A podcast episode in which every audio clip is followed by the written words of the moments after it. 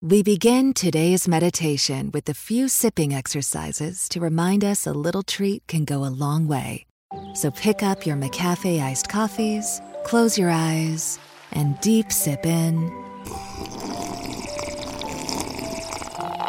And deep satisfaction out. Ah.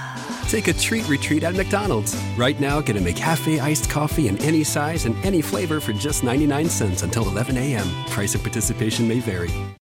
Could you imagine being at your college graduation and the commencement speaker, who is normally boring, by the way, announces that they are going to pay off the student loan debt of every graduating senior?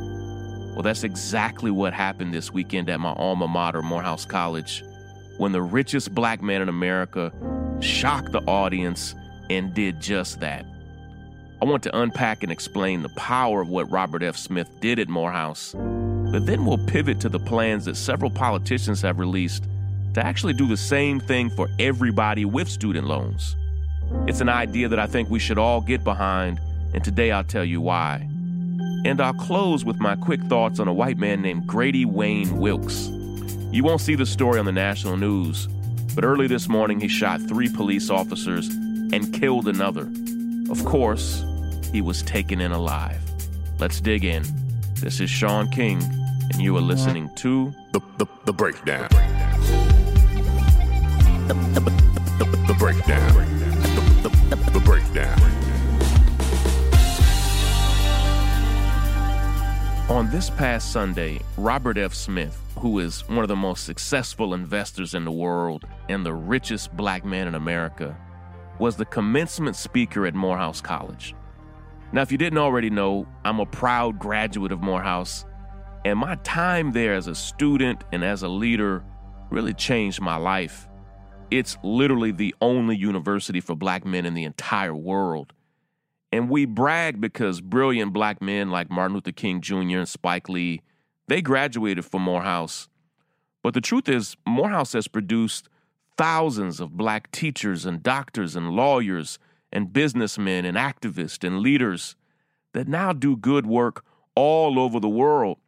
And there's no place like it. As a student there, you could go years and years without experiencing racism.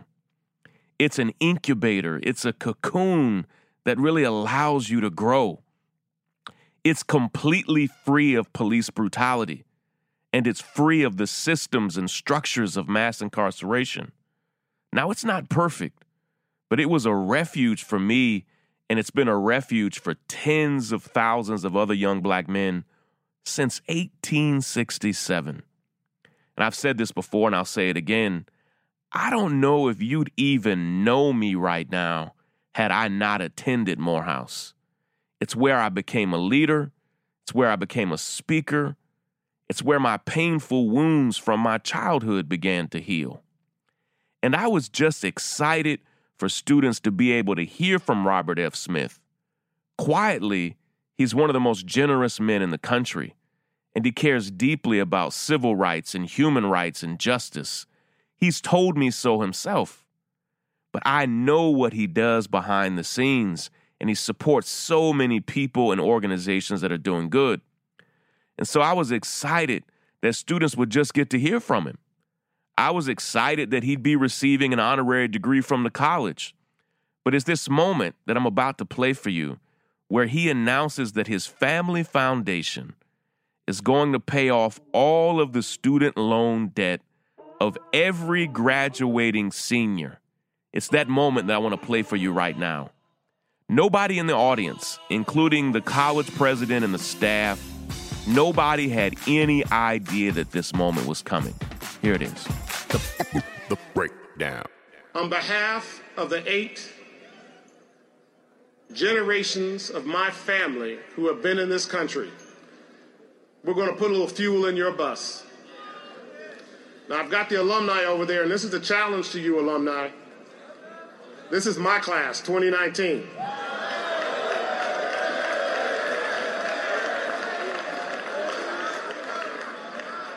And my family is making a grant to eliminate their student loans. And just like that, he canceled $40 million in student loan debt for the graduates of Morehouse College. He changed their lives forever. Those young men will walk into what's next with little to no debt. And I had a chance to talk with Robert briefly yesterday, and he said that he wants to measure and prove how having no student loan debt impacts these students and their outcomes, what it will mean for them to basically walk into adulthood virtually debt free. How will it impact their performance, not just up against other Morehouse students and graduates like myself who have a ton of student loan debt, but against society in general? And that's a perfect place for me to break down the student loan crisis in this country. Break it down. Right now, Americans have over 1.6 trillion dollars in student loan debt. That's trillion with a T. That number is about a year old, and some say that we're actually about to cross $2 trillion in student loan debt. Now, that's more than any nation in the world.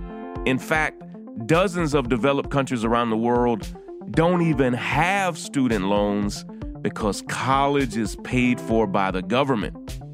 Hundreds of thousands of borrowers in the United States right now currently have payments that are past due. And estimates are that 10 million American student loan borrowers are currently in default on their student loans. 10 million. The debt is so much that they just can't keep up. And as a result, those 10 million Americans, they can't buy a home. They'll struggle to even rent a house because of the impact of a defaulted loan on your credit report. Just 15 years ago, right now we're about to have $2 trillion in student loans. Just 15 years ago, the number was 400 billion. Right now we're at nearly 2 trillion and it's quadrupled in just 15 years. It's skyrocketing. And I'm too embarrassed to even say out loud how much student loan debt my wife and I have. It's an outrageous amount, and many of you are struggling with it just as we are. And of course, student loan debt impacts students of color as well as students who come from low income and even middle income families the most. 90% of African American students require student loans to attend college. 90%. And they frequently take out the entire amount of tuition, room, and board, all in loans to attend. But for white students, that number plummets from 90% all the way down to 58% that even require student loans to attend college. 42% of white students don't have any student loans in college. And even the 58% that do take out a drastically smaller amount of loans than their black peers. So when Elizabeth Warren and Bernie Sanders announced plans to make public education completely tuition free and to tax the super rich to eliminate the majority of student loan debt, I'm paying attention. Not just because that number includes me, but because it includes the majority of you listening right now. And eliminating and forgiving student loan debt, it's not a black idea. It's not reparations. But listen to me it helps black and Latino students and graduates really more than it does anybody else. And it's these types of smart plans that we all need to support and endorse and get behind and not just from presidential candidates, but we need to begin demanding that corporations have student loan forgiveness programs for their employees. States need to have student loan forgiveness programs for people who pledge to stay and work in that state. We need a student loan forgiveness bonanza in this nation because it's going to take every bit of that, plus a massive federal plan to even begin reversing the trend because it's absolutely out of control. And speaking about out of control, let me close today with one final story for us. It's the breakdown, the breakdown, the breakdown, the breakdown, the breakdown, break it down now.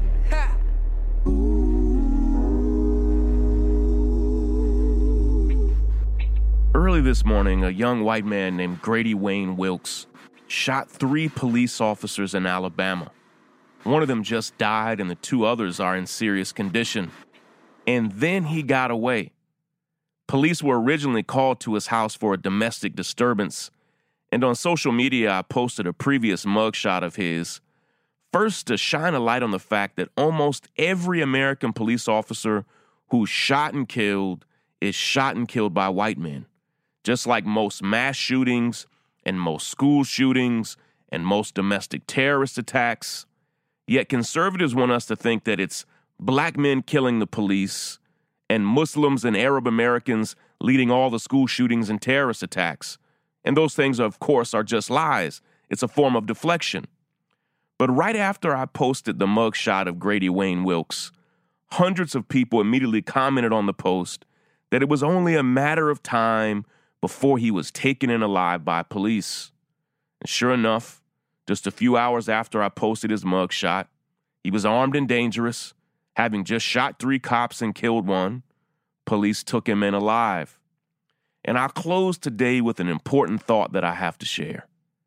For years, years and years, I thought that police needed more training on how not to use lethal force. But what we see over and over and over again is that they know how to arrest people without using lethal force.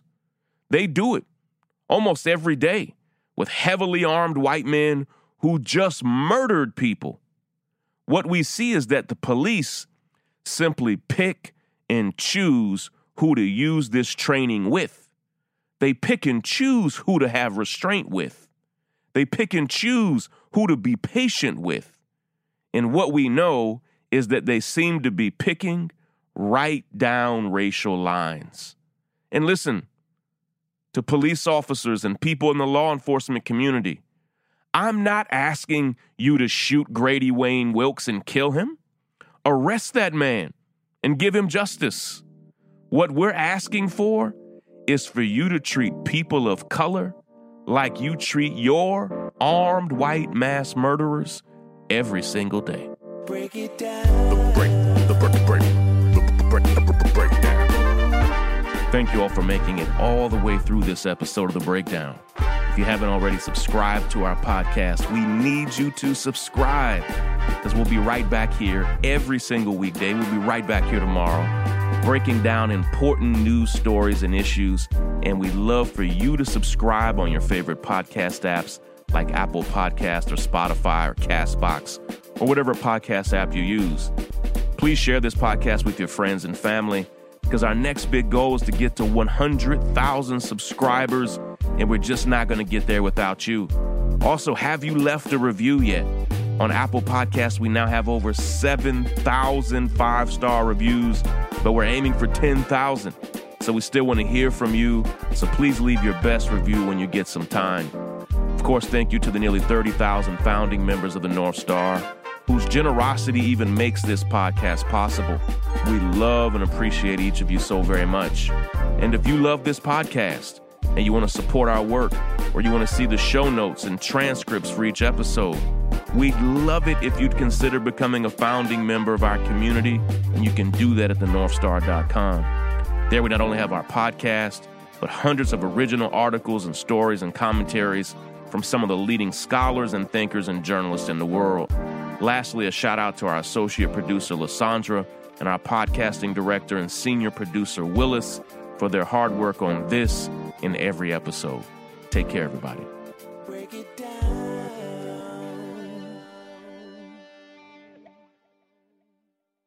We begin today's meditation with a few sipping exercises to remind us a little treat can go a long way. So pick up your McCafe iced coffees, close your eyes, and deep sip in. And deep satisfaction out. Ah. Take a treat retreat at McDonald's. Right now, get a McCafe iced coffee in any size and any flavor for just 99 cents until 11 a.m. Price and participation may vary.